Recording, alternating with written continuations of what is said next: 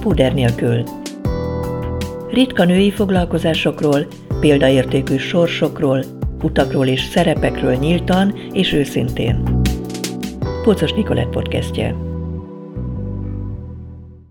Ma púder nélkül dr. Szabó Tóth Kingával közösségfejlesztővel, szociológussal, egyetemi oktatóval, kócsal, a Miskolci Egyetem Bölcsészettudományi Karának alkalmazott társadalomtudományok intézetének intézet igazgatójával beszélgetek.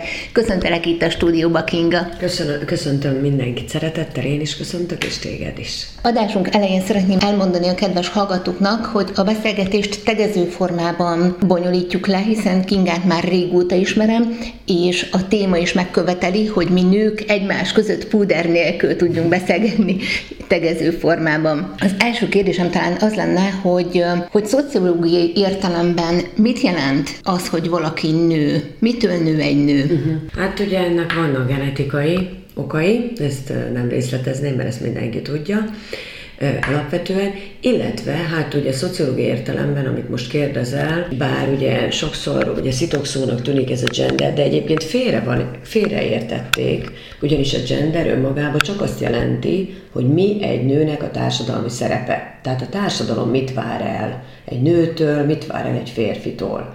Tehát önmagában ez nem utal arra a gender szó, hogy kinek milyen a, a genetikai állománya, milyen a nem identitása. Tehát ez ettől teljesen független, arra utal, hogy az adott kultúra, vagy közösség, vagy kor mit vár el a női és férfi szerepektől.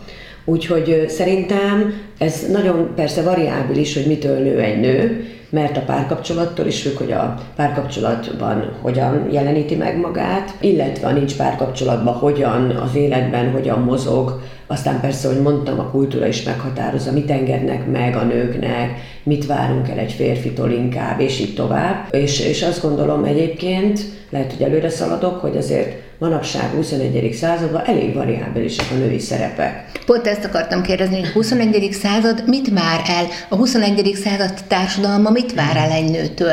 Különböző szerepekben kell tetszelengnünk, és egyre több szerepeknek kell helytállnunk, Igen. szerepben kell helytállnunk. Ez nagyon érdekes kérdés, mert ugye megint nagyon függ attól, hogy melyik kultúrkörről beszélünk, de maradjunk akkor a miénknél jó, tehát a Európa, Közép-Európa, és azért mondom a Közép-Európát először, mert Nyugat-Európától egy picit különböző a mi fejlődési útvonalunk, ha történelmileg nézzük a női szerepekben. Ne felejtsük el, hogy Magyarországon már a szocialista években, az államszocializmus éveiben, 50-es évektől, inkább 60-as évektől kezdve a dolgozó nő képe volt napirenden. Az édesanyáink kora. Hogyne, tehát a propaganda ezt, ezt súlykolta. Azt se felejtsük el, hogy akkor jöttek létre a bölcsödék óvodák Magyarországon, ami egyébként egy nagy vívmány volt, mert az, hogy vannak állami bölcsödék és óvodák, Nyugat-Európában viszonylag ritkább, tehát ott a magán szférában. Nyilván most bele lehetne menni abba, hogy ott meg tudják fizetni, mert mindegy teljesen. Tehát ez összefügg azzal, a női szerepekkel, hogy itt volt egy, és szerintem most is van egy biztonságos bölcsödei óvodai hálózat. Tudom, most megint bele lehetne kötni, nincs mindenhol elég bölcsödei férői óvodai, de most induljunk ki abból, hogy ez van nagyjából. Na most, amit akkor mondani szeretnék ezzel kapcsolatban, hogy nálunk az 50-es évektől kezdve a dolgozó nő, ugye legyél anya, vállal gyereket és dolgozzál, ugye ezek a, bocsánat, hogy ezt mondom, ezek traktoros mariskák, ugye a szocialista plakátokon látható az a női figura, hogy traktor, nem tudom mi, a nők, vagy a nehéziparban dolgoztak, mert ugye a nehéziparnak akartunk lenni a fellegvára, és a nőket mindenhova beintegrálták, mindenféle munkahelyre. Azért mondom, hogy nagyon variábilis volt a nehézipartól kezdve a orvoslás, és így tovább nővérek, tanári pálya. Tehát Magyarországon a 50-es évektől a nők általában gyorsan visszamentek szülés után dolgozni, mert bölcsödébe adták a gyerekeiket, és a munkaerőpiacon pedig teljes állásba kezdtek dolgozni. Nem volt az a biztos környezet, Igen. amiben otthon volt a nő, és nevelte a gyereket, Igen. és háztartást vezetett. Nem, mert nem ez volt az ideológia. Tehát az volt, hogy szülni kell minden áron.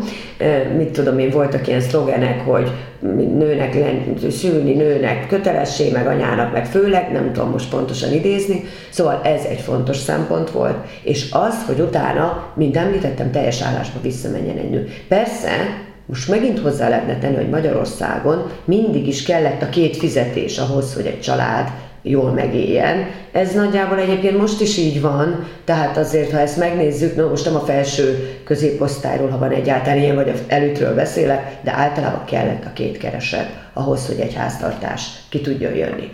Szemben Nyugat-Európával, ezért mondom, hogy itt a fejlődés egy picit elágazik, Nyugat-Európában ugyanis az 50-es, 60-as, 70-es 80-as években és a mai napig nem volt annyira divat az, hogy egy kisgyerekes anya teljes állásba dolgozzon. Eleve azért, mert nem ez volt az ideológiára elvár, eleve azért, mert egy keresetből jobban ki lehetett jönni, és eleve azért, mert nem is voltak állami ellátó rendszer, ugye Magyarországon ez a Zöld Keresztegylet, Stefánia Szövetség, védőnői hálózat, ez unikum, tehát világviszonylatban mi voltunk az elsők, akik ezt kiépítették, tehát volt egy viszonylag stabil rendszer, egy háttér, és mellé, még egyszer mondom, ez az ideológia, tehát Nyugat-Európában kisgyerekes anyák, amit azt jelenti szociológiai értem, hogy 10 éves vagy annál fiatalabb gyereket nevelő nők, maximum négy órába mentek vissza dolgozni a 60-as, 70-es, 80-as években. Ugye most pedig már elindult részben a 21. század távmunka a rugalmas munkaidő, ez Magyarországon is van már, különben néhány éve ezt engedik, tehát lehet menni 6 órában, 8 óra rugalmasabb munkaidőbe dolgozni. Tehát Nyugat-Európában nagyon sokan, még egyszer mondom, otthon voltak, a gyerekkel voltak, 10 éves korig, 4 órás állás, és így tovább.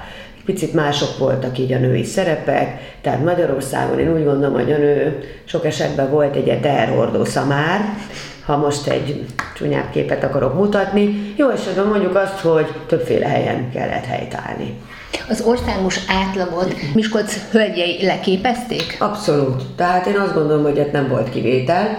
Annyiban talán, hogy ugye Miskolc a szocialista években egy nehézipari központ volt, és mesterségesen lett azzá. Ez egyébként egy kereskedőváros volt korábban, hát ismerjük Miskolc történetét. Azóta pedig ugye kialakult ez, tehát a szocialista rányomta ez a bélyegét a lakosság összetételére is. Tehát ez mindig is, emiatt a nehézipar miatt, ugye volt egy polgári réteg a zsidóság miatt, a kereskedők miatt, és így tovább. Viszont az is szembeütlő volt a szocializmusban, hogy nagyon sokan bevándoroltak a városba vidékről, akár a mezőgazdaság és egyéb munkát hátrahagyva, mert úgy gondolták, hogy itt majd a nehéziparba betanított segédmunkás és a többi el tudnak helyezkedni. Tehát felszívott a város egy nagy munkás réteget tulajdonképpen, és ők itt vannak a városban, büszkén vallják, hogy ők miskolciak. Persze megviselte őket a történelem, mert a 93-94-95-ben tömegessé vált munkanélküliség, hát ismerjük jól Miskolc történetét, leépítés, tehát ez azért, hogy is mondjam, hátravetette őket. Tehát, de azt akarom csak mondani, hogy a társamban mindig volt egy polgári réteg, Miskolcon is, és volt egy ilyen munkáskultúra nagyon erőteljesen jelen. Ez dominált azért itt. Mi volt a különbség a polgári és a munkás nők között? Hát akár kinézetben, igen. akár társadalmi megítélésben, uh-huh. mindenhogyan. Hát tulajdonképpen a kinézetben nem tudom, mert nyilván az öltözködés, az életmód rányomja a bélyegét a fizikai megjelenése. És ez már pénzkérdés. Persze. Sokszor. Meg életmód, életstílus.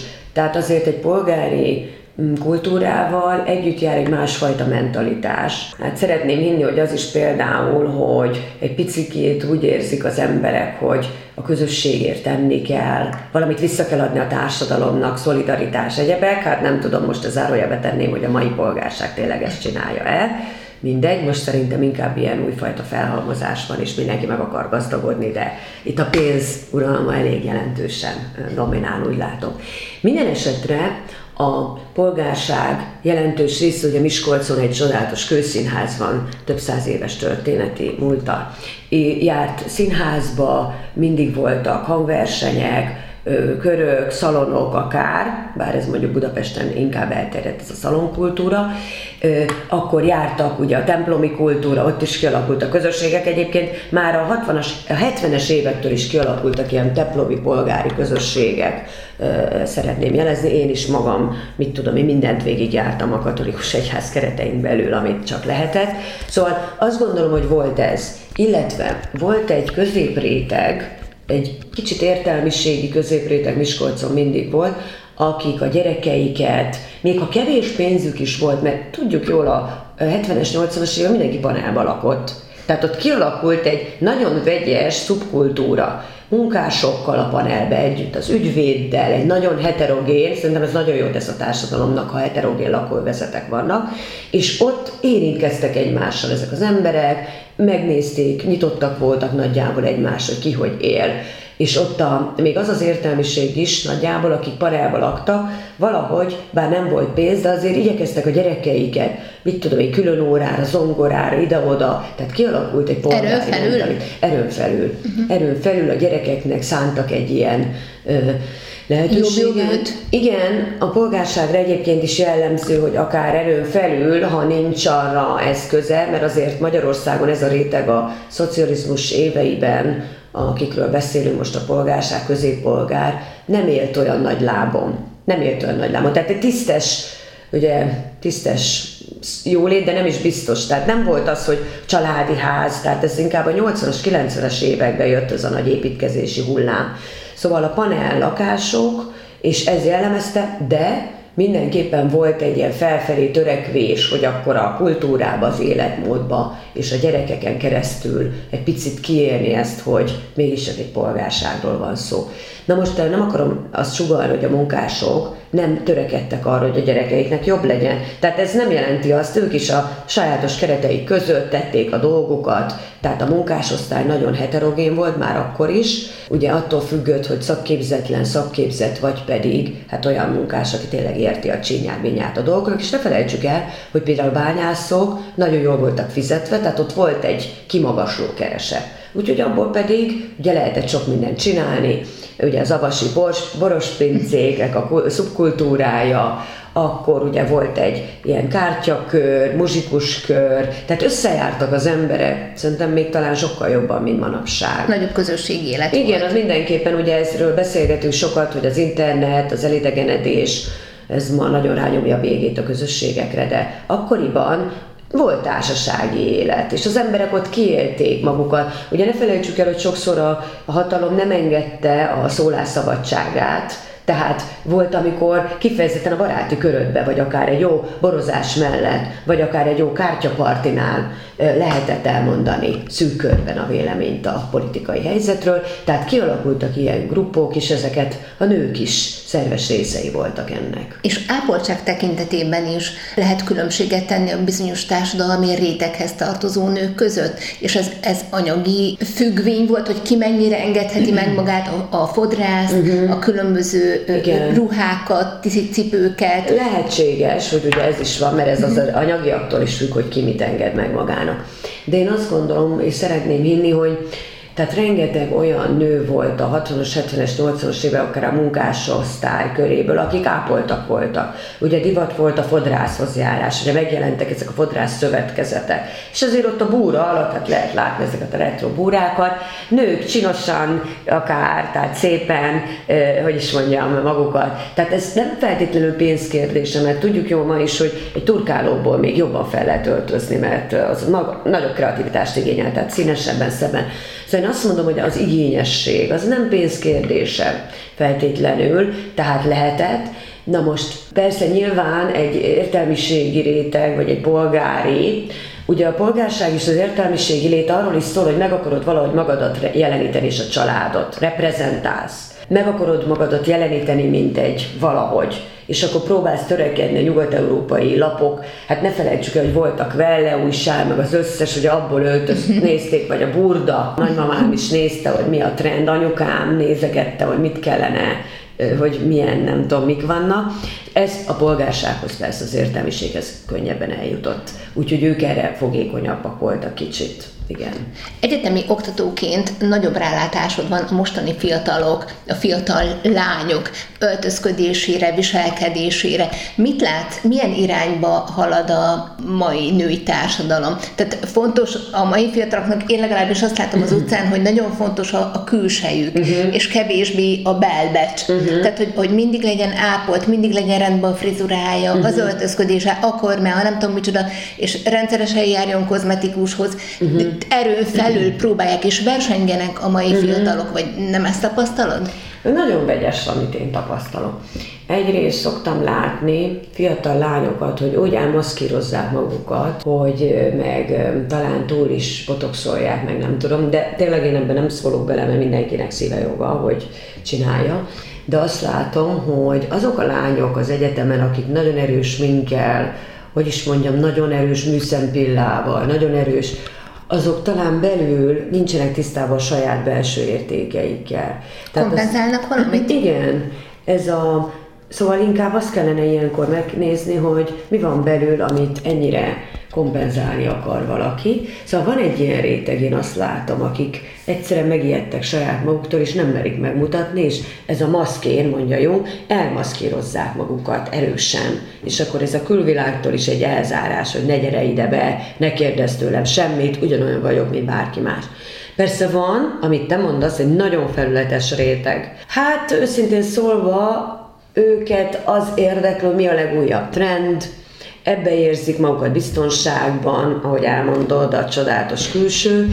Nem tudom, milyen a belvilág, tehát erre nem tudok mit mondani. Mindenkiben van nyilván valami, de ez van, aki nagyon a felületen mozog, tehát a világ felületesebbé vált, az egyértelmű, ugye a kommunikáció, digitális kultúra. Felületesen ismerkedünk, mert nincs idő, nincs idő ismerkedésre, pedig annak megvan a maga rendje és módja. Tehát nem vagyunk kíváncsiak sokszor a másikra és akkor tényleg ez, ez megvan, megvan, viszont azt látom, hogy vannak olyan fiatalok, akik meg, hogy is mondjam, nagyon érdekes módon öltözködnek, na, tőlem nagyon távol áll, mert, mert nem is értem, hogy hogy, tehát én már ugye egy idősebb korosztályhoz tartozom, egy középkorúhoz, de én nem értem, hogy hogy lehet felvenni bizonyos dolgokat bizonyos dolgokkal. Saját stílusuk van? Igen, de, de rendben van. Tehát ugye látjuk a különféle üzletekben is, hogy már rájuk van szabva, mi mit tudom én, az ő stílusukhoz. Tehát egy nagyon érdekes öltözködési stílus is megjelenik. Aztán ugye ilyenkor novemberben télen az emberek, a Magyarországon jellemző ez a fekete, barna, szürke. Ez a magyar mentalitás, kicsit ez a, nem is befelé forduló karakter, ez megvan. A nőknél is? Meg, meg, meg. Tehát a nők is rejtegetik magukat. Persze vannak, akik, szín, nem akarok általánosítani, mert van, aki színesbe öltözik direkt, de ez se baj, mert van, aki télen ebben a novemberi, decemberi időszakban, ez egyébként is a befelé fordulás időszaka, kicsit minden csupaszabb, fák lehullatják a leveleiket, a belvilágunkba kell vonulni és belül kell valahogy megtalálni a belső fény. Van, aki úgy csinálja ezt, hogy elszeparálja magát a külvilágtól, ne is láss engem, mint hogy a virágok is ugye elbújnak, a hagyma a földbe van, a mag, mit tudom én, szétrohad, a levelek, az avar is szétrohad, tehát mintha erre épülnének rá, tehát ezért rejtegetik magukat. De van, aki kifejezetten azért, hogy jobb kedve legyen, meg más, megmutatja magát a színes öltözékekkel, úgyhogy ez is van, egy nagyon színes világ. Hát mindenkinek szíve joga, hogy úgy mutassa meg magát, hogy akarja. Nagyon érdekes ez számomra ezt figyelgetni. Megvannak még a bölcsészkaron belül ezek a régi, hagyományos, tarisznyás uh-huh. lányok? Hát igen, ugye én is bölcsész vagyok az első diplomámat tekintve, és ugye mindig úgy volt, mi a, amikor a bölcsészkarra jártunk 93 és 98 között, akkor készítettünk egy felmérést a karok közötti előítélet, ugye már akkor is több kar volt a Miskolci Egyetemen vizsgálatára, és hát ugye megvolt. Ugye akkor már voltak jogászok, szép csinos, ugye körömcipő, minden át róluk ez nagyjából elmondható. A gépészek, akik között ugye, vagy a műszakisok, kohászok kevesebb volt a nő, de azok a kockásink, a, ugye eltűnünk ebbe a férfi közegbe, sokszor tele. És a bölcsészekről volt ez a tarisznyarák, és akkor gyűjtsünk tarisznyarákokat, volt egy ilyen akció, egy kicsit, a, hogy is mondjam. A bölcsészek néha rá is játszottak erre nagy alternatív öltözködéssel, viszont azt látom, hogy azért voltak mindig, akik ezekből a sztereotípiákból kilógtak, direkt máshogy kezdtek öltözni, nem akarták ezt a kultúrát, és most is nagyon vegyes már a bölcsészlányok öltözete, azért is, mert ugye most már bölcsészet és társadalomtudományi kar, kicsit a társadalomtudományok is előtérbe kerülnek, és ne felejtsük el, hogy van például olyan képzés a karon, hogy nemzetközi tanulmányok. Na most az már egy teljesen más szubkultúra, aki a diplomácia, a nemzetközi karrier felé megy, mint mondjuk egy, mit tudom én, egy, most mondok valamit, egy magyar szakos, aki, de az is különböző stílusban lehet, csak nyilván a régész, vagy ezek azért egy másfajta akár jegyet viselnek, illetve hát az öltözködés, Ugye Georg Zimmel óta, szociológus óta tudjuk, hogy a divat mindig társadalmi jelenség is egyben, kifejezem, hogy valahova tartozni akarok, és hogyha a bölcs és szubkultúra az éppen egy ilyen tarisznyás, szürkés, nem tudom, néptáncoló világ, akkor nyilván mindenki, vagy a néprajzosok, az antropológusok, akkor ebbe tartozik, kifejezi a divattal, hogy ebbe tartozom, többiektől elkülönülök. Tehát valami ilyesmi. És az anyagi lehetőség is megmutatkozik, hiszen nem mindenkinek persze. van pénze mindig fodrászra, manikűrösre, csinos cipőkre, meg ruhákra. Igen. Tehát Igen. ezt is tükrözheti, nem? Persze, persze, én a a gimnazistáknál is látom, hogy ezek fontosak, ugye milyen telefonod van, a cipő nagyon fontos. Hogy, Szeretnének ezért, ugyan, de nincs rá lehetőség. Persze, szóval az az igazság, hogy néha a szülők erőn felül költekeznek, megveszik a legújabb telefont, ami több százezer forint akár, vagy a cipőt, ami tényleg az egekben van. Ezek két fontos kiegészítője egy gyerek ruhatárának, és akkor a gyerekek ezzel szinte ugye felvágnak, hogy kinek milyen van, Nehéz boldogulni itt egy olyan gyereknek, akinek mondjuk a szülei ezt nem engedhetik meg. De ez mindig is így volt, tehát azért lássuk be, hogy régen is, amikor bejöttek ezek a márkák a 70-es, 80-as évekből nyugatról, volt, aki már tudta ezt felvenni, volt, aki pedig hát a iskolai köpeny mögé tudta magát rejteni, mert akkor még volt iskolai egyenruha és köpeny, és akkor mindenki azért az alatt, vagy felette e-, egyformán nézett ki.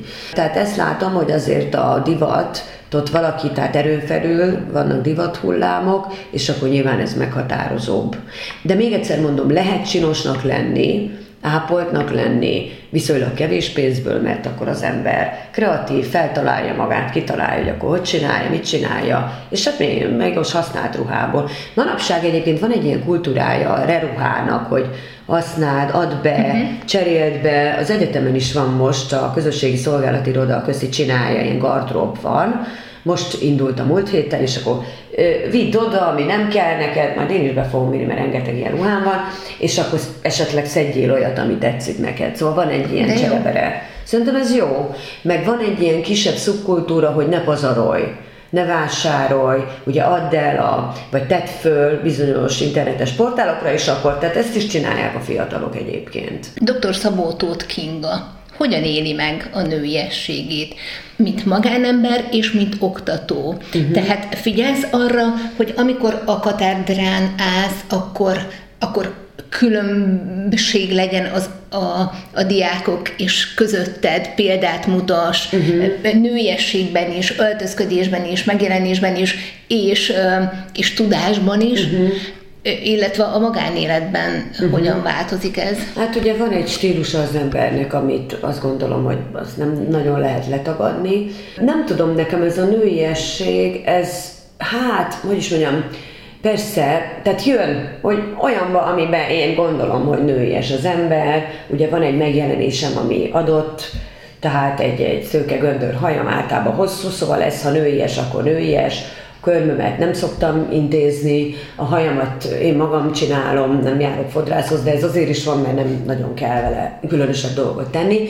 Inkább azt mondanám, hogy igyekszem, amikor kilépek a terembe, nyilván engem figyelnek, azért ott az ember egy figurája annak, hogy például milyen egy szociológus, hogy beszél, mit mond a világról, hogy gondolkodik a társadalomról, kisebbségekről, szubkultúrákról. Tehát nyilván mi tanárok azért a kirakatban vagyunk ilyen értelemben, tehát igyekszem összeszedett lenni, és ezt egy képet sugalni nyilván, ami persze a nőiességemmel is, vagy a női mi voltommal is nyilván összefügg. Ami talán jobban, és a kérdésedre is talán ez is válasz, hogy gondoskodó vagyok, azt megfigyeltem, szóval igyekszem a, a intézetbe családiasabb légkört teremteni, tehát látom, hogy van, akinek nehézsége van, akkor eleve van egy ilyen empátia bennem. Oda megyek, kérdezgetem, elég sok mindent tudok a diákokról, a, akár a magánéletükről, de nem így intim pistáskodva, vagy hogy is mondjam. Bizalmat szavaznak neked? Általában igen, tehát ezért mondom, hogy ha ez nőies karakter, akkor igen, ez mindig jellemző volt rám, hogy érdeklődtem és, és segítettem akár valakinek, vagy gyűjtés szerveztünk két nagyon, hogy is mondjam, nehéz élethelyzetből lévő testvérpárnak, szóval ilyeneket is csinálunk, de ez a kollégáim is kellenek, azt gondolom. Otthon pedig, hát úgy gondolom, hogy ez partner is kell. Nyilván a férjem valamiért megszeretett engem, én bizonyára annak is lát engem, hogy egy kicsit én a női esélybe, tehát én viszem ezt a nyersesebb, szókimondóbb vonalat, és az otthon is meg kell, hogy mondjam, hogy megvan. Szóval nálunk például azt gondolom, hogy persze én is gondoskodó vagyok, de ő gondoskodó. Sokszor, hogy is mondjam, jobban kimutatja ezt a szeretetteliséget, Szóval én azt mondom, hogy nyilván ezek komplementer szerepek, nem véletlenül szeretünk meg valakit, és az jó esetben ugye belég szeret valamiért, és akkor így kiegészítjük jól egymást. Tehát oké, okay, nem, nincs az előírva, hogy nekem milyennek kell feltétlenül lennem, bár megmondom, hogy én azért szeretem a női szerepeket és a férfiakat úgy külön tartani, tehát azt gondolom, hogy nem véletlenül vagyunk így, úgyhogy, és nekem ez rendben van én ebben nem, nem érzek. Tehát persze nem bánom, a férjem csinál reggelit, mert azt például ő szeret csinálni, és akkor hozza minden, de alapvetően azért, tehát én táplálom a családot, ugye egy nő az táplálja a családot, ez egy anyai ösztön is, ugye tápláljuk a kisbabát, ahogy tudjuk, most ezt is részletezném, de hogy a nőkben benne van ez a táplálok, enni adok a családnak, és akkor ezen keresztül kifejezem az összetartozást. Összehozom őket ünnepekkor, a nők nagyon nagy társadalmi, kapcsolati, családi. Szervezők. Persze, tehát ez általában azért a nők feladata, és azt gondolom, hogy ez is rendben van számomra, és akkor megszerveznek, csinosítgatnak a lakást, most ugye advent jön már, szóval ez a hangulatteremtést azt gondolom, hogy ők ebbe vannak benne, igen, és én is ezeket csinálom. Nem tehetem meg, hogy szociológusként ne kérdezzek rá arra, hogy a magyar társadalomnak van egy nagyon, nagyon furcsa rétege, mégpedig a, a roma lakosság uh-huh. és a cigányság. A cigány nők, tudom, hogy te kutattál is az uh-huh. ügyben, milyen különbségek vannak a roma nők és a többségi társadalom női között? Hogyan lehet megragadni a különbséget? Hát ez nagyon nehéz kérdés. Ugye nagyon sok roma barátom, ismerősöm van, nők és férfiak vegyesen.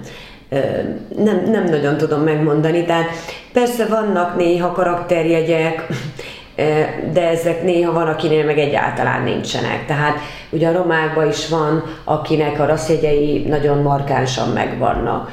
Van olyan roma roma származású egyetemista kis mentoráltam, aki direkt nagy gyűrűket vesz, nagy karpereceket vesz, Szűz Mária lóg a nyakába, ugye a Szűz kultusz az sok helyen él a romák körében, és akkor ő mondja is, hogy na tanárnő látja ezeket a izéket, tehát megtartottam valamit a romaságból, de nem ezen múlik a romaság azért, feltétlenül. Egyén függő. Persze, maximálisan, tehát attól is függ, hogy milyen településről jövő, melyik szubkultúrából, melyik roma csoportból. Tehát mondjuk Erdélyben, hogy a Gábor cigányok azok a hagyományos viseletet tartják. Nagy szoknya, hosszú haj, hagyományosan megvannak a női-férfi szerepek, nagyon erőteljesen elkülönülve a kalap, a bajusz, meghatározott szakmák.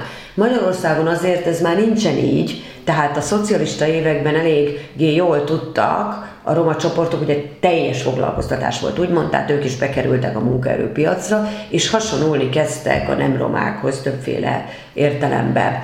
Egyébként pedig járok női roma közösségekbe, ahol meg kell, hogy mondjam, hogy rájövök, hogy mindannyian hasonló problémákkal küzdködünk, tehát én nőként tudok azonosulni azokkal a kérdésekkel, amiket ott az asztal körül megbeszélünk, a gyereknevelés, anyasság kérdése, mondjuk a gyerekvállalás, ugye sok esetben még azért megvan, bár a romák kevesebb gyereket vállalnak, mint mondjuk 20-30 évvel ezelőtt, de mindig megvan azért, hogy többet, mint a átlag, és a fiatalkori gyerekvállás is sok esetben megvan. Ennek nem mennék bele a szociológiájába, mert ez nagyon-nagyon összetett dolog, hogy miért.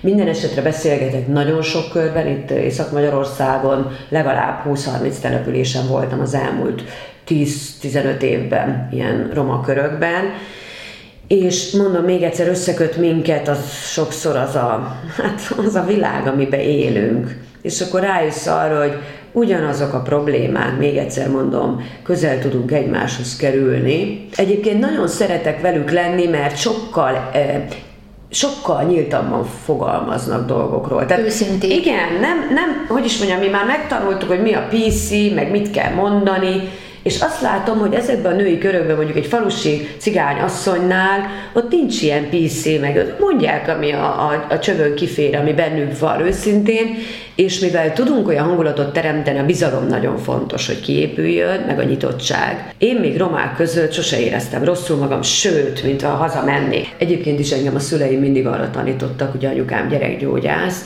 hogy minden ember egyforma mércével méretik meg, és aztán a viselkedése határozza meg, hogy mi a véleményünk róla. Tehát mindig arra tanítottak, hogy ugyanúgy, hogy is mondjam, szeretettel ilyen, vagy nyitottan álljak egy alapvetően hátrányosabb helyzetű gyerekhez. Én ezt gyerekkoromból hozom. Ugye sose felejtjük, sose felejtsük el, hogy a GYEK, ugye a Gyerekegészségügyi Központ megyei kórház mindig is itt ebben a régióban inkább, tehát nagyon sok hátrányos helyzetű roma most is gyerekkel foglalkozik, ami sokszor nem könnyű, egészségkultúra, sokszor más, ugye a higiéné, és ilyen meg olyan. De nagyon sokat láttam persze olyat is, hogy elhanyagol gyerekek, és nagyon sokat láttam olyat is, hogy szeretetteli, nagyon túláradó érzésekkel bírnak a roma nők. A nagymama nagyon erős, általában ugye korábban lesznek nagymamák, tehát 40-es éveiktől kezdve, sok esetben ilyen kisebb településeken, nagyon karakteresek. A család bölcse. Fú, ők úgy összetartják, úgy rendbe teszik a férfiakat is, ők viszik sokszor a gyerekeket a kórházba is, tehát a nagymama viszi, ugye, és nevelgeti. Tehát ott, ott van egy ilyen rész. Persze vannak nagyon elhanyagolt gyerekek. Láttam olyan cigánylányokat, akiknek nem volt más lehetősége, mint fiatalon a család eltartójává válni. Az nagyon szomorúan láttam, mert nagyon sok tehetséges gyereket láttam, és akkor fáj a szívem, hogy vajon milyen lehetőségeik lesznek, vannak. Úgyhogy Hát nagyjából azt hiszem ennyit, ennyit hogy összefoglalóan mondanék. Ha már a romákról beszélgetünk, a romák még viszik az öltözködésben is a női kultúrát. Tehát nem látok roma nőt szoknya nélkül. Uh-huh. Még ha alávesz egy kis nadrágot uh-huh. is a hidegebb időben, uh-huh. de hozzátartozik az öltözködéséhez uh-huh. a szoknya, hogy valahogy érzékeltesse uh-huh. a nőiességét. Uh-huh. Nálunk ez már egy picit háttérbe szokott. Uh-huh. Mit gondolsz erről? Azt, hogy van egy ilyen trend, de megint csak azt mondanám, hogy ez is vegyes azért.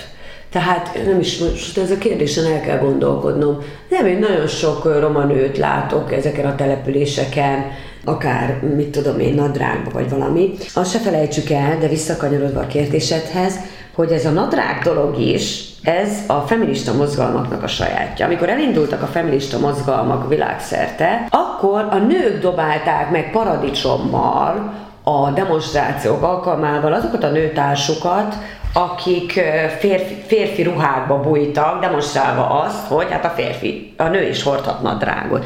Tehát ez mondjuk az 1900-as évek közepén végén ez egy nagy dolog volt, hogy de nem, még az 1800-as évektől kezdődtek ezek a mozgalmak, hogy ú, hát akkor, és akkor a nők magukra is vették, hogy mi nem akarunk nadrágos nők lenni, és mondom, ezeket a feminista úgymond társakat megdobálták, kivetették, stb.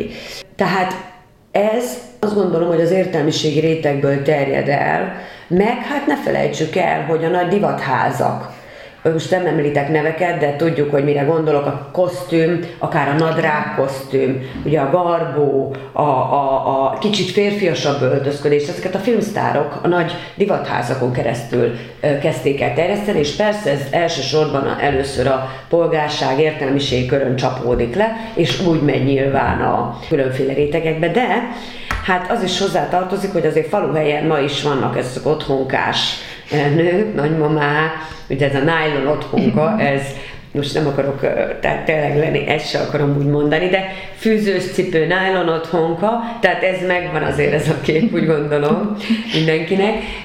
Ez is egyfajta öltözködés és stílus, és a nőkre jellemző. Illetve még azt emelnénk, hogy nagyon sok nő elférfiasodik abban az értelemben, hogy úgy elhagyja magát, azt is látom. Már a viselkedésében is Igen, kezd. és nem, nem csak az, hanem a megjelenésében, hogy lemond magáról. Megnöveszti magát, sokszor terjedelembe is, a haját nem ápolja, tehát van ez a réteg is, lemond magáról, tehát bele savanyodik az életbe, és még egyszer mondom, ez se csoda, Tehát nagyon sokan belesavajodnak úgy az életbe, elfásulnak, és rövid frizura, már-már elfelejtkeznek a saját női mi voltukról. Azt hiszik, hogyha mit tudom én, elvégezték azon női dolgokat mondjuk, hogy ha lehetett gyerekük, akkor gyereket vállaltak, azt felnövesztették, és akkor úgy, úgy a férjüktől is úgy egy picit úgy elhidegülnek, úgy élnek benne ebbe a házasságba, és úgy vannak, vannak, és az nem, nem olyan jó látni, hogy, hogy miért nem tudnak egy picit nőiesebbek lenni. Szerintem ez egyébként fontos lenne, akár a párkapcsolat megőrzése szempontjából is, hogy megőrizzük ezt magunkba. De még egyszer mondom, összefügg azért a lelki állapottal, az életmóddal, és lehet, hogy mondjuk bizonyos emberek tényleg belefásulnak ebbe a dologba. Hú, olyan érdekes szegmenseket firtatunk itt, hogy akár reggelig is el tudnálak Bizony, hallgatni. Hát, tudnám beszélgetni, az biztos. Igen, viszont adásidőnk véges, úgyhogy én megköszönöm neked, hogy rendelkezésemre álltál, és beszélgettünk erről egy kicsit, mert egy nagyon érdekes téma hogy, hogy a társadalom megítélése milyen a nőkkel kapcsolatban. Én köszönöm szépen, hogy a vendégem voltál, és, és beszélgettünk erről egy picikét. Én is köszönöm szépen a lehetőséget. Puder nélkül. Pocos Nikolett podcastje.